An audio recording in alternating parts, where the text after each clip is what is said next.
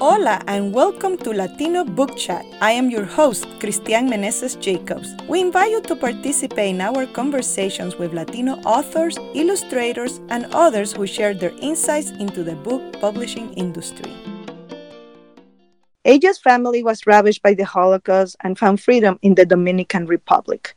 An adopted Dominican, AJ is determined to tell the stories of refugees and survivors and to bring to light the stories of those who have triumphed over oppression, from Hitler's Germany to Soviet Russia, from Trujillo's dictatorship in the Dominican Republic to Castro's Cubas, to the struggles of two people in the Holy Land and beyond. He's the author of mystery, thriller, and historical fiction books. His works include The Interpreter and the Forgiving series, such as Forgiving Maximo Rothman, Forgiving Stephen Red- Redmond, and Forgiving Mariela Camacho.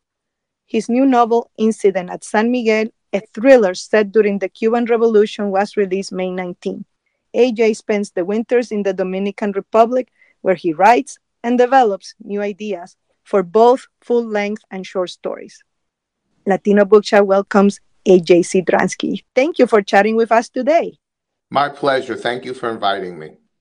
I very much enjoy your novel, Incident at San Miguel. It is set in December of 1958 in La Habana, Cuba. Can you tell us a little bit about the story without revealing too much of the plot? Of course. So, Incident San Miguel is a story of two brothers who find themselves on opposite sides of Castro's revolution. One dark night, after rescuing a leader of the revolt who is under house arrest, one of these brothers finds himself hunted. The other, an influential attorney, must make a choice. Should he help his brother, placing the whole family at risk, or let Batista's forces capture him? This decision will haunt both of them for the rest of their lives. The question we pose is how far will we go to protect those we love? This is based on a true story about two, bro- two actual brothers, one of whom I met, the other is unfortunately deceased.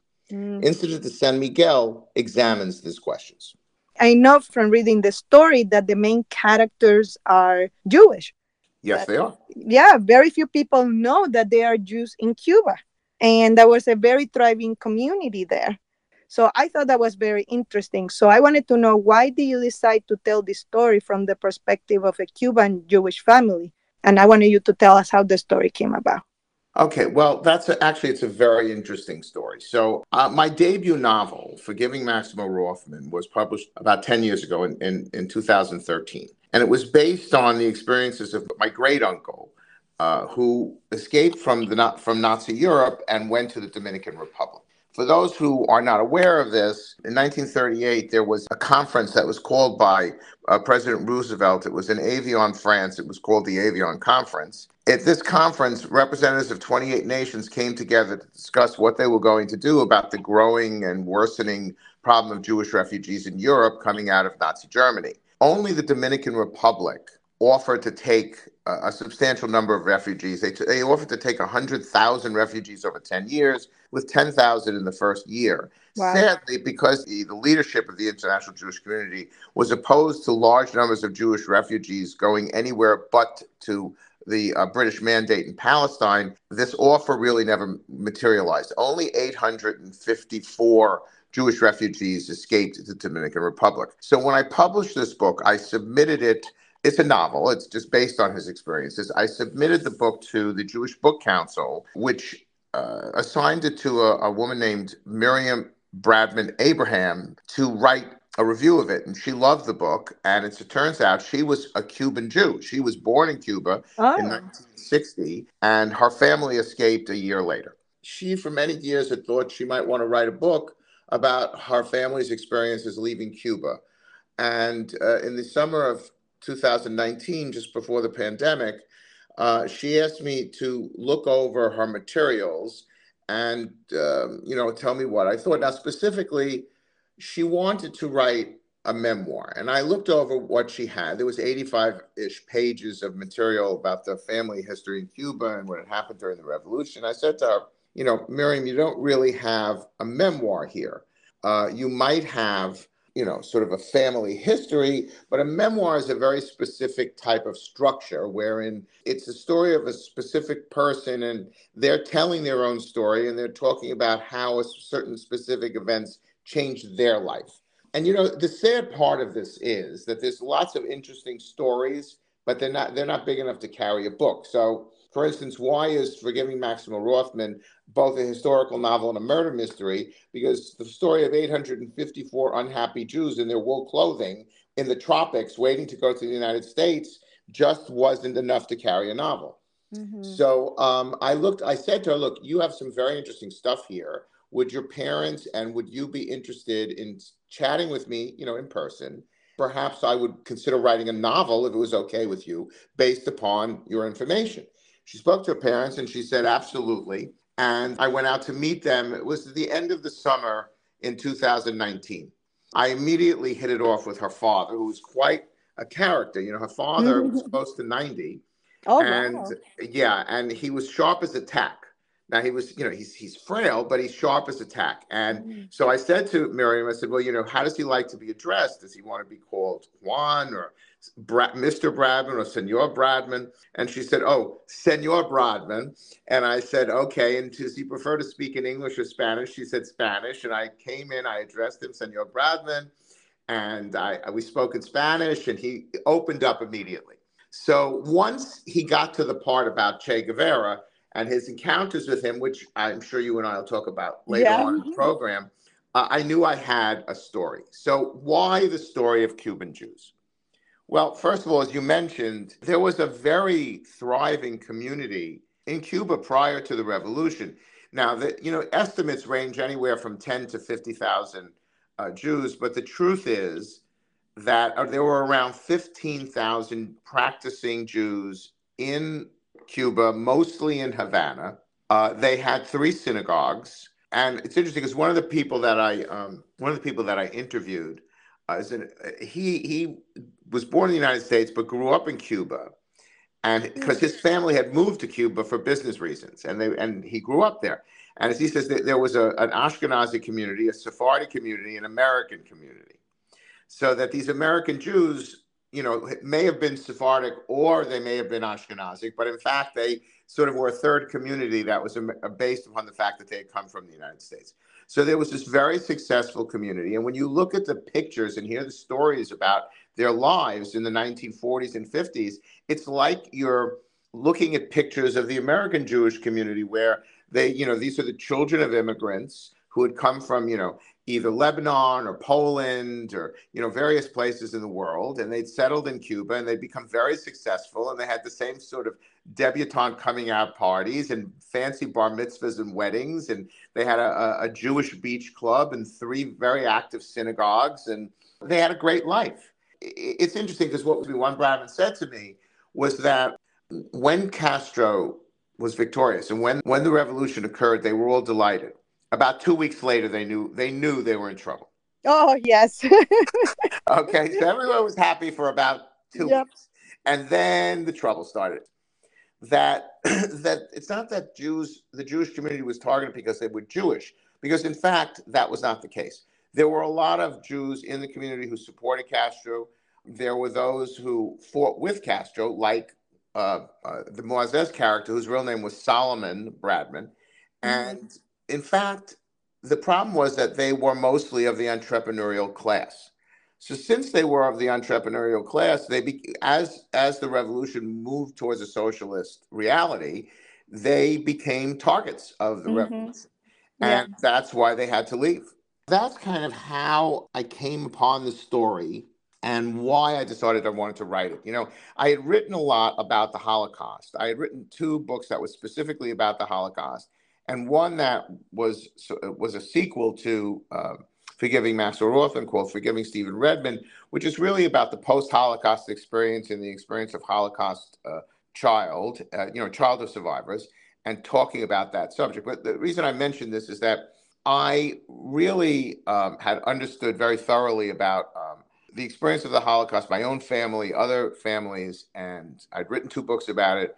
And what I came to understand through writing this book was how similar the mm-hmm. um, the social control systems that are used by fascist regimes and communist regimes in fact are yeah that while they are based on different economic systems the way that they handle their populations is exactly the same And it's a very, very tough thing. You know, I, I to be fair and honest, and I mentioned this in my historical notes, I went into this project with a very left wing view of socialism in the respect that I see the benefits of the system.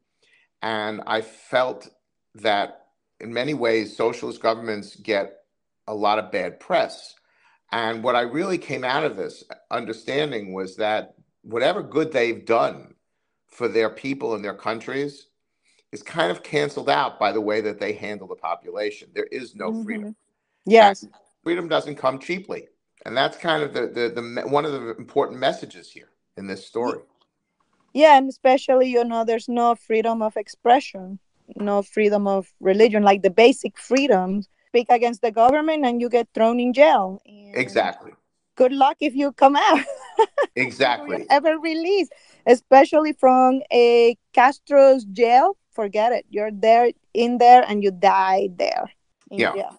No, you're So- 100% right. You know, it's very, very interesting that the place where I had this revelation was actually not in Cuba or in the Caribbean or in a Spanish speaking country. In uh, September of 2021, I took my son on a trip to Europe to Hungary, Slovakia, and the Czech Republic to see the Mm. places where my grandparents were born.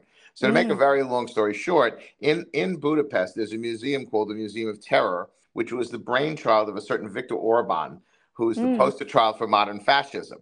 And we went to this uh, museum, and the museum is located in, in, a, in a former mansion that was the home of a very wealthy Jewish family prior to World War II. When the Nazis took over uh, Hungary in 1944, they requisitioned this house and they put the SS uh, headquarters and the torture chambers in the basement of this house. They, they took wow. over the house.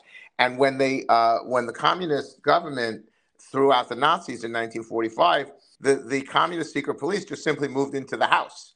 So from this experience, it was not clearly not the message that I was supposed to get, but the Yeah. message I got was that basically they're the same system. They use the same system of social control. And I was working on this novel at the time, and it was really enlightening for me to kind of understand so the circumstances of what was happening in Cuba at that time because of my experience at this museum a world away.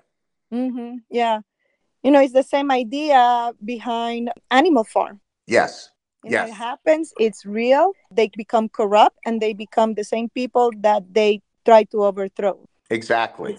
Well, this is very interesting. And I know that you had that material from uh, those 85 pages, but do you have to do any extra research to write very convincing story? Because it does reflect a lot the reality of the struggle of the Cuban people in the time right before Castro takes over and the aftermath.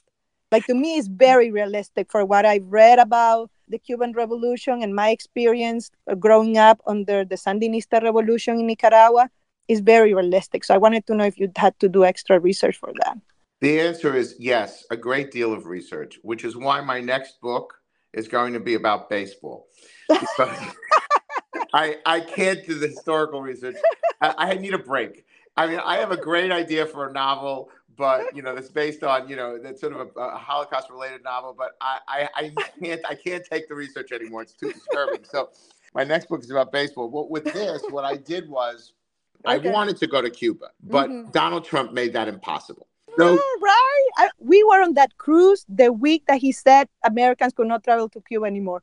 And we were so lucky. We're like, oh my God, we're so lucky. We finally get to go to Cuba and see it. well, then you understand. So we wanted to go to Cuba, but you know, it was just not possible. And Mhm. I couldn't fight with the government trying to convince them that I was doing research, you know. yeah. And if you're doing research for a novel, you can actually go to Cuba, but the I didn't have the time or the energy for the battling. I mean, I do I do have a life, you know. I have a Yeah. I have a wife and a job, and you know, I couldn't just could not do it. So I contacted everyone that I knew who had Mhm. any connection, and also through Miriam, through her Mhm. family, I contacted close to 30 people. I did interviews of two do- about two dozen people who were either Cuban American or born in Cuba, have families that come here, Jewish and non-Jewish.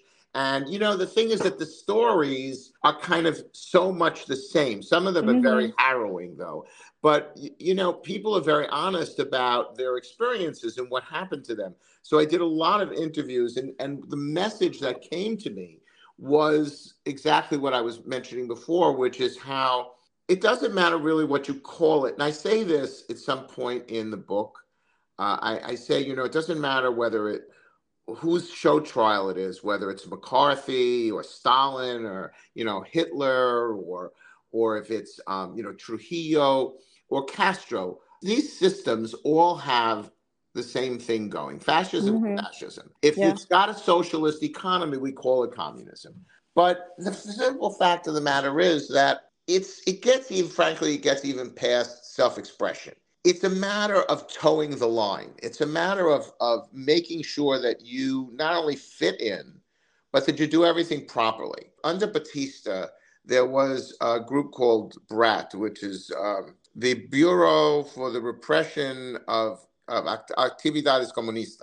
But right after the revolution, and once the once the path to, to socialism was declared, there was the Committee for the Defense of the Revolution. Oh yes. So, you know, your neighbors, your neighbors are informing on you. And I had had a lot of experience in these kinds of discussions because of other work that I had done. You know, I mean, simply if you know any of the history of East Germany and Mhm. you know about the Stasi, you know that 40% of the population, and they had files on everybody, 40% of the population was, was informing on the other 60%. Mhm. You know, I, I remember years ago, I had a friend who had emigrated from Soviet Russia in the early 80s. He had a brother, an older brother. And the deal was that the communists agreed to give them visas to leave the country and they could go to the United States if the brother stayed behind and he informed on other people in their family. Wow. And he had to do that for a certain number of years before they would finally give him permission to leave. Mm. So, Amazing. you know, th- these kinds of systems, they're terrible systems. So I did a huge amount of research. And then I also did standard kind of regular research. I got online and I Googled everything you could possibly think of. And I read and I read and I read. And, you know, when people ask me this question about my book, The Interpreter, I often tell them how, you know, it, how disturbing it was for me to uh, do that research during what was the 2016 election because there were just too many Mm. parallels to you know Yeah. sort of uh, the rise of Hitler and the rise of Trump. In this particular case, I was doing this research during a pandemic.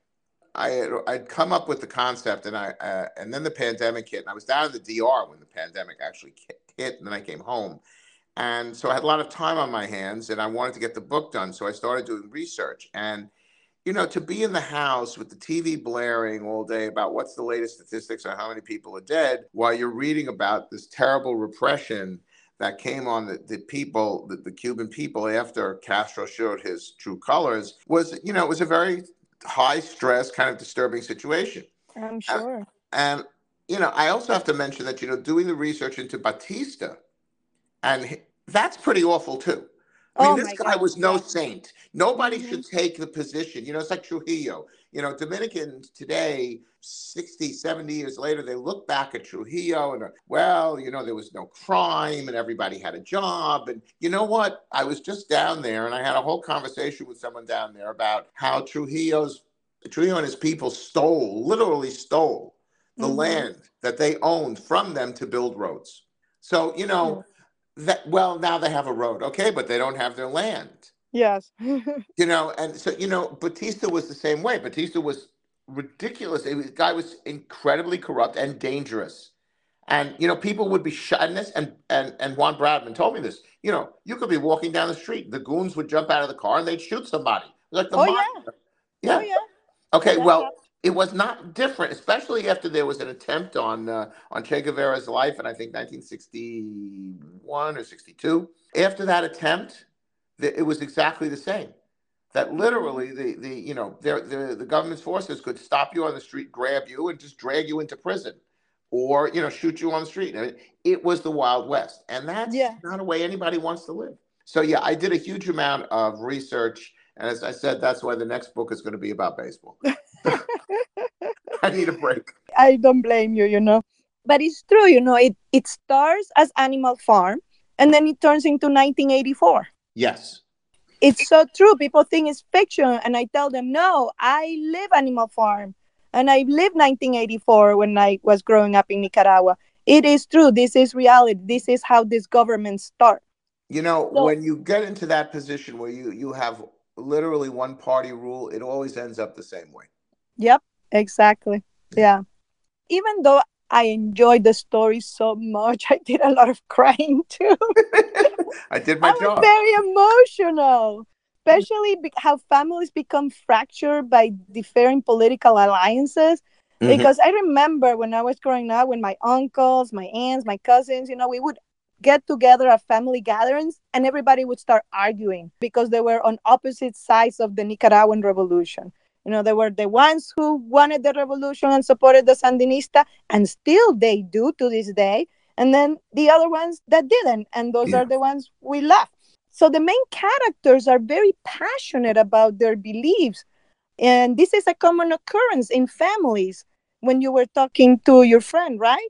Yes, this is absolutely true. So, you know, the, the, the, the thing is, and I tried to portray this in the novel, Okay, you know, you got to remember, I only really get one half the story from the interviews I do with her family, with Miriam's family, because her, her uncle was already dead. So I speak to her father, and her father talks to me about, you know, his view.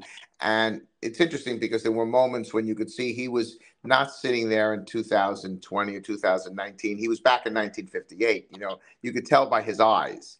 And, you know, I couldn't get his brother's point of view because the brother was no longer alive. Yeah. But I was able to speak, as I said, with many people who had similar situations.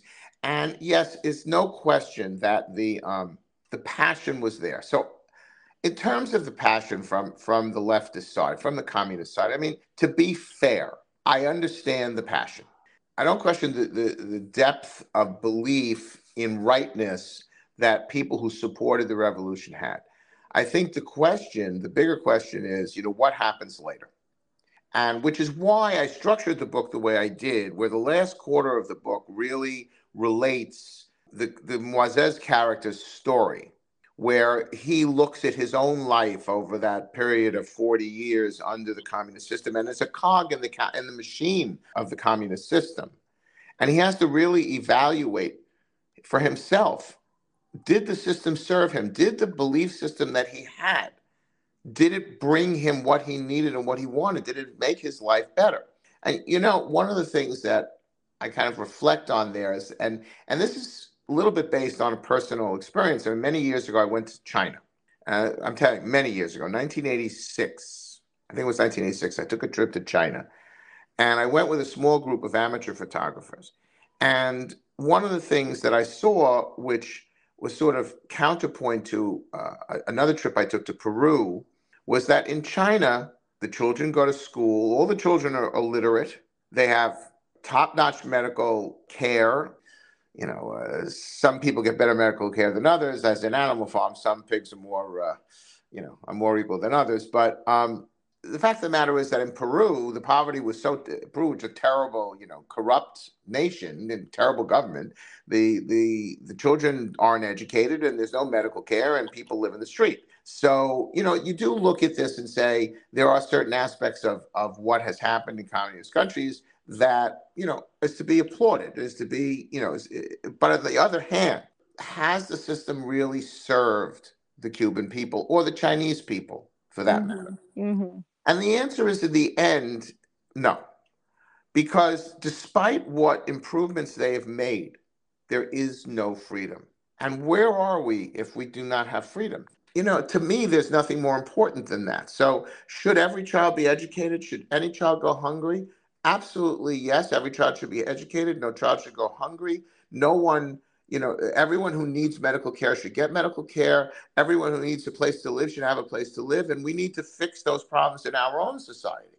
But at the same time, the answer to doing that is not to target a specific group within the society and to deprive people of their of their basic human rights. So, you know, yes, there's a lot of passion on the part of both characters. And if you saw that, then I did my job well. Yes. that, that means that the reader the reader or the in the case of the audiobook the listener will get inside the head of the characters and really understand what they were feeling, what they were uh, what they're thinking about. And along, if I could, if I could just make one more comment along those lines, you know, people uh, often question me about, you know, why they should read fiction, historical fiction in particular, and as opposed to reading, say, a memoir or reading a history or a biography. And what I tell them very simply is that fiction can do something that these other forms of, of literature cannot, which is that in fiction, the writer's job is to put you into the head of the character so that you can feel as close as possible, you can get as close as possible to the emotions that this character is experiencing. When this character is experiencing terror, I want you to feel terrified. When they're experiencing happiness, I want you to be smiling and laughing. When, when they're when they're experiencing you know something terrible, I want you to cry as well. Mm-hmm. So that's why I say to people, read fiction, read historical fiction. If you really want to know about a place before you go there, it's the closest way to experience the terror of or, or the beauty or, or the happiness of any particular moment yeah i felt very close to the characters like i i was feeling what they were feeling and the anxiety and the passion i'm very happy to hear that you mentioned you know the part in the story where one of the characters comes face to face with the bigger than life che guevara you yes. know and i found that scene fascinating and i want you to tell us about it so this was the moment when i knew that i had a book here so I go out to interview. I think it was the second time I went to meet with uh, Miriam's parents. Miriam was there, and you know I, I, have to say also that for Miriam it was it was an incredible experience, and I taped it all. I'm going to give her the tapes because, like many survivor children, she never heard the whole story in order.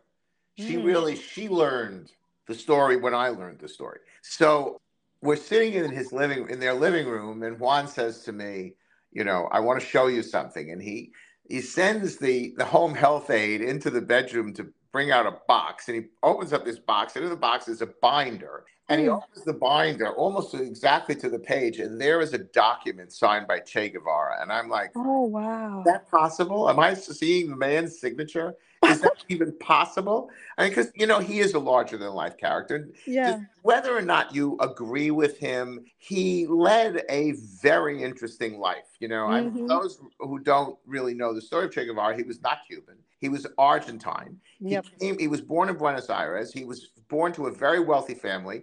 His father was a doctor, and I believe he was also a doctor. And he had this this transformation on a bicycle trip which was made into a movie uh, sometime in the last 20 years or so called The Bicycle Diaries.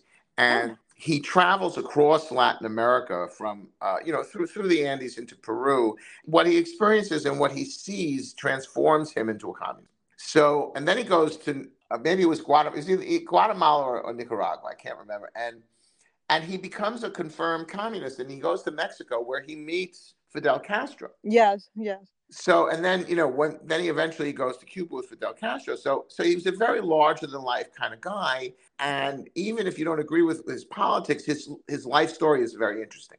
So when he starts telling me this story about you know what happened with him, and I don't want to give away too much because I want the, the, listeners to read yes. the book. When Juan starts telling me about how he actually encountered him on a personal basis and what had happened and the position he was put into, um, I was like, wow, that's that's really the crux of this, the heart of the story, right there. You know, you've come face to face mm-hmm. with the man who, with, with the guy who who sort of put this into action. Because yes, it was Castro's revolution, but the truth really was that Che Guevara was the sort of the the executioner of what what Castro wanted. He was the heart and soul mm-hmm. of the revolution. He wasn't the front man so much as he was, but there, you know, just to give you a little bit he was uh, Juan. Juan actually worked as an attorney for the um, and Juan is the Aron character. So the Aron character works for the National Bank of, of Cuba, as did Juan. And he, when when Che Guevara becomes the uh, head of the National Bank of Cuba, he comes face to face with him, mm-hmm. and yeah. that really is the eye opener. that was fascinating. I was like, oh my God. And then when, when I found out it was really true, I was like, oh my God, that must have been so nerve wracking, you know, because like oh my god, it's exciting at the same time. I'm I'm sure. Oh yeah. Come face to face with this man, like I say, he's larger than life. He's like amazing. I, I would have been excited, even though I don't agree with anything he did, but I would have been, oh, that's so cool. oh, me too. Absolutely. I would have been, you know, I was just unbelievable to meet Che Guevara. It's just, you know, it, it's, it's like it's yeah. like meeting Lenin, you know. Yeah. I, you may not agree with Lenin, but wow, you know, I'd like to sit down and talk to him for a few minutes. It's like history happening at that yeah. moment. Yeah. Exactly. You know, the idea of the revolution uh, led by guerrillas and overthrowing a powerful dictatorship has been romanticized a lot in literature.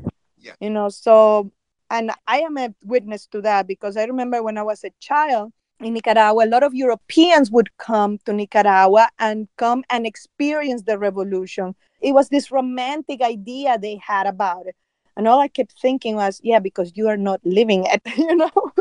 You but it's really very romantic. Correct. The idea is very romantic. So I guess it would be fitting that there is real romance happening at the same time in your story. Why did you choose to include a love story and why you thought it was important in the book? So that's a lesson I learned very early on as a writer.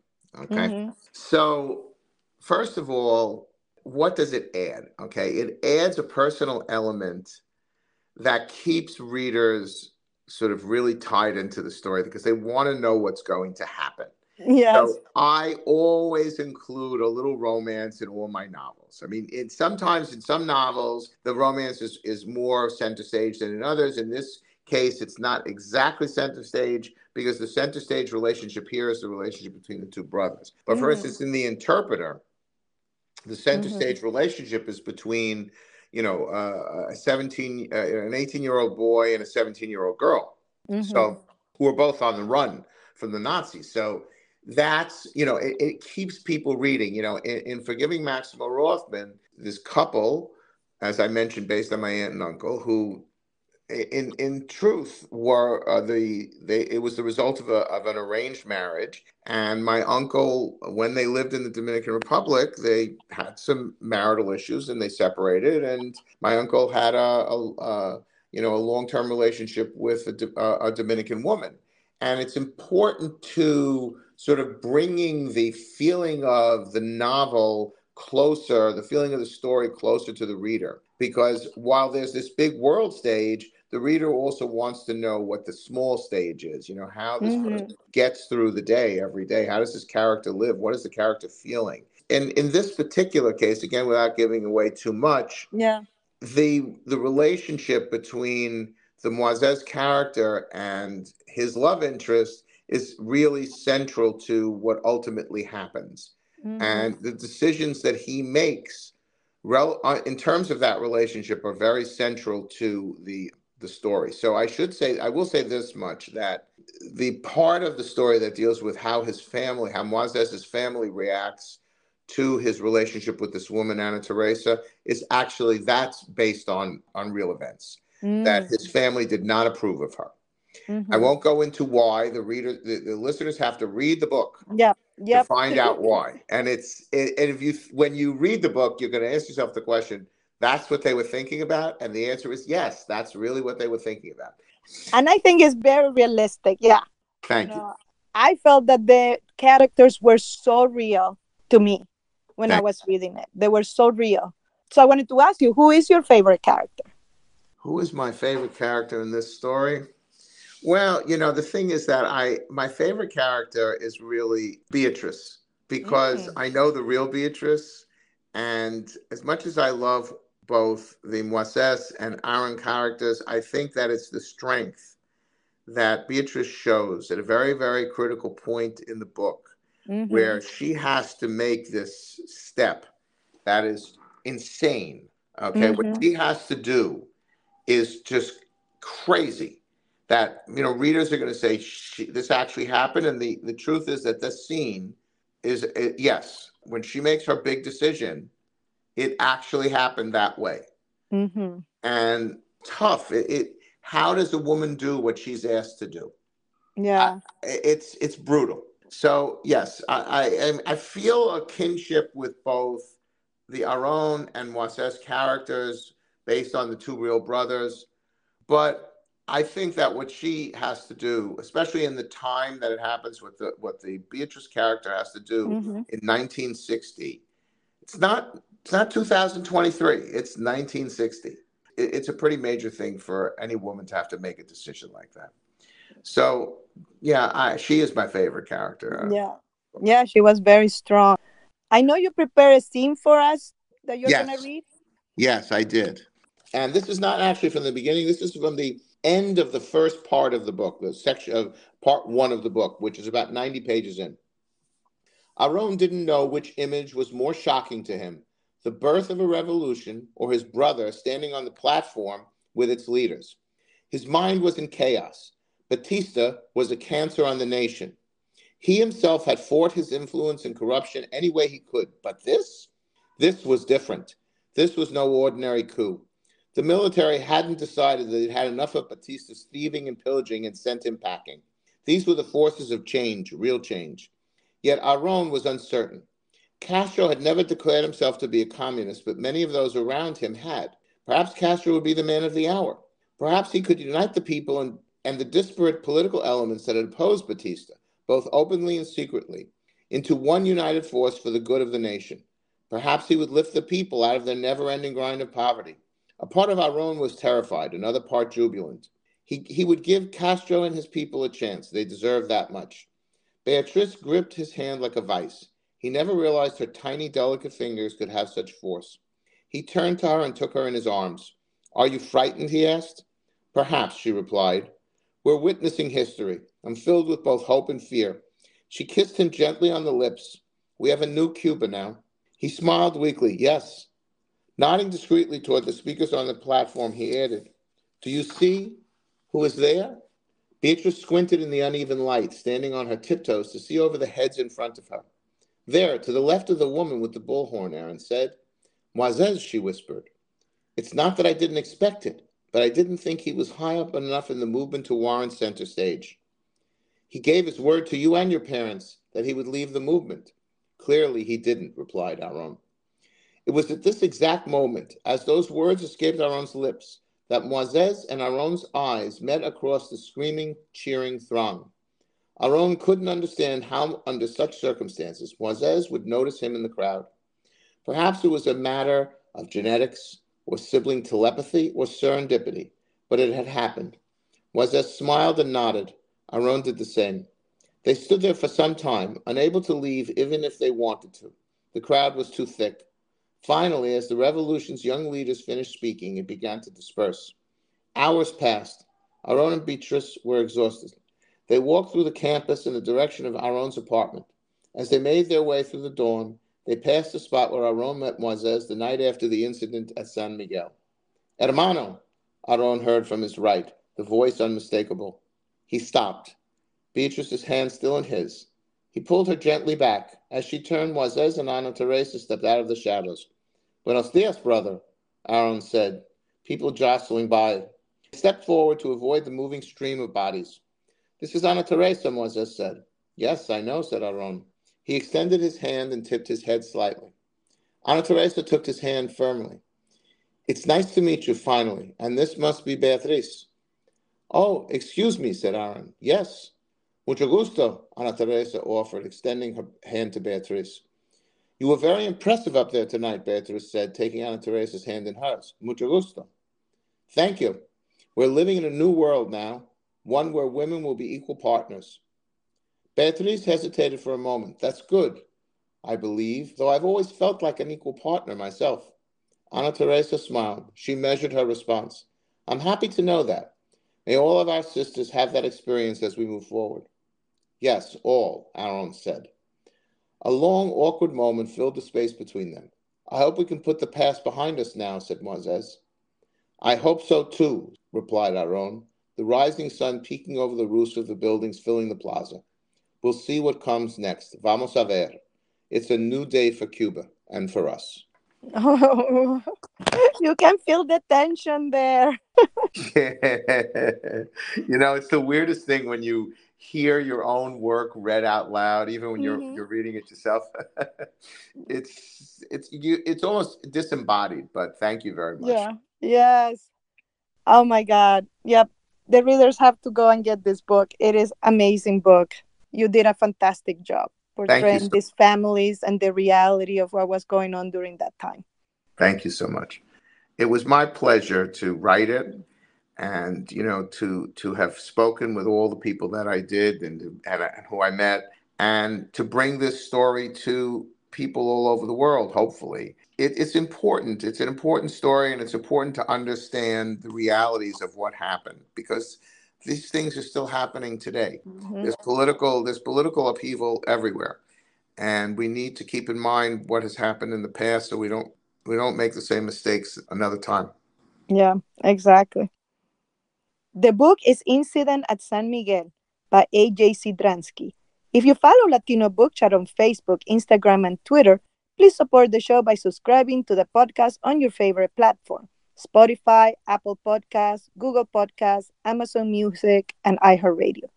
Your support allows us to continue bringing to you the stories of our people told by amazing Latinx authors.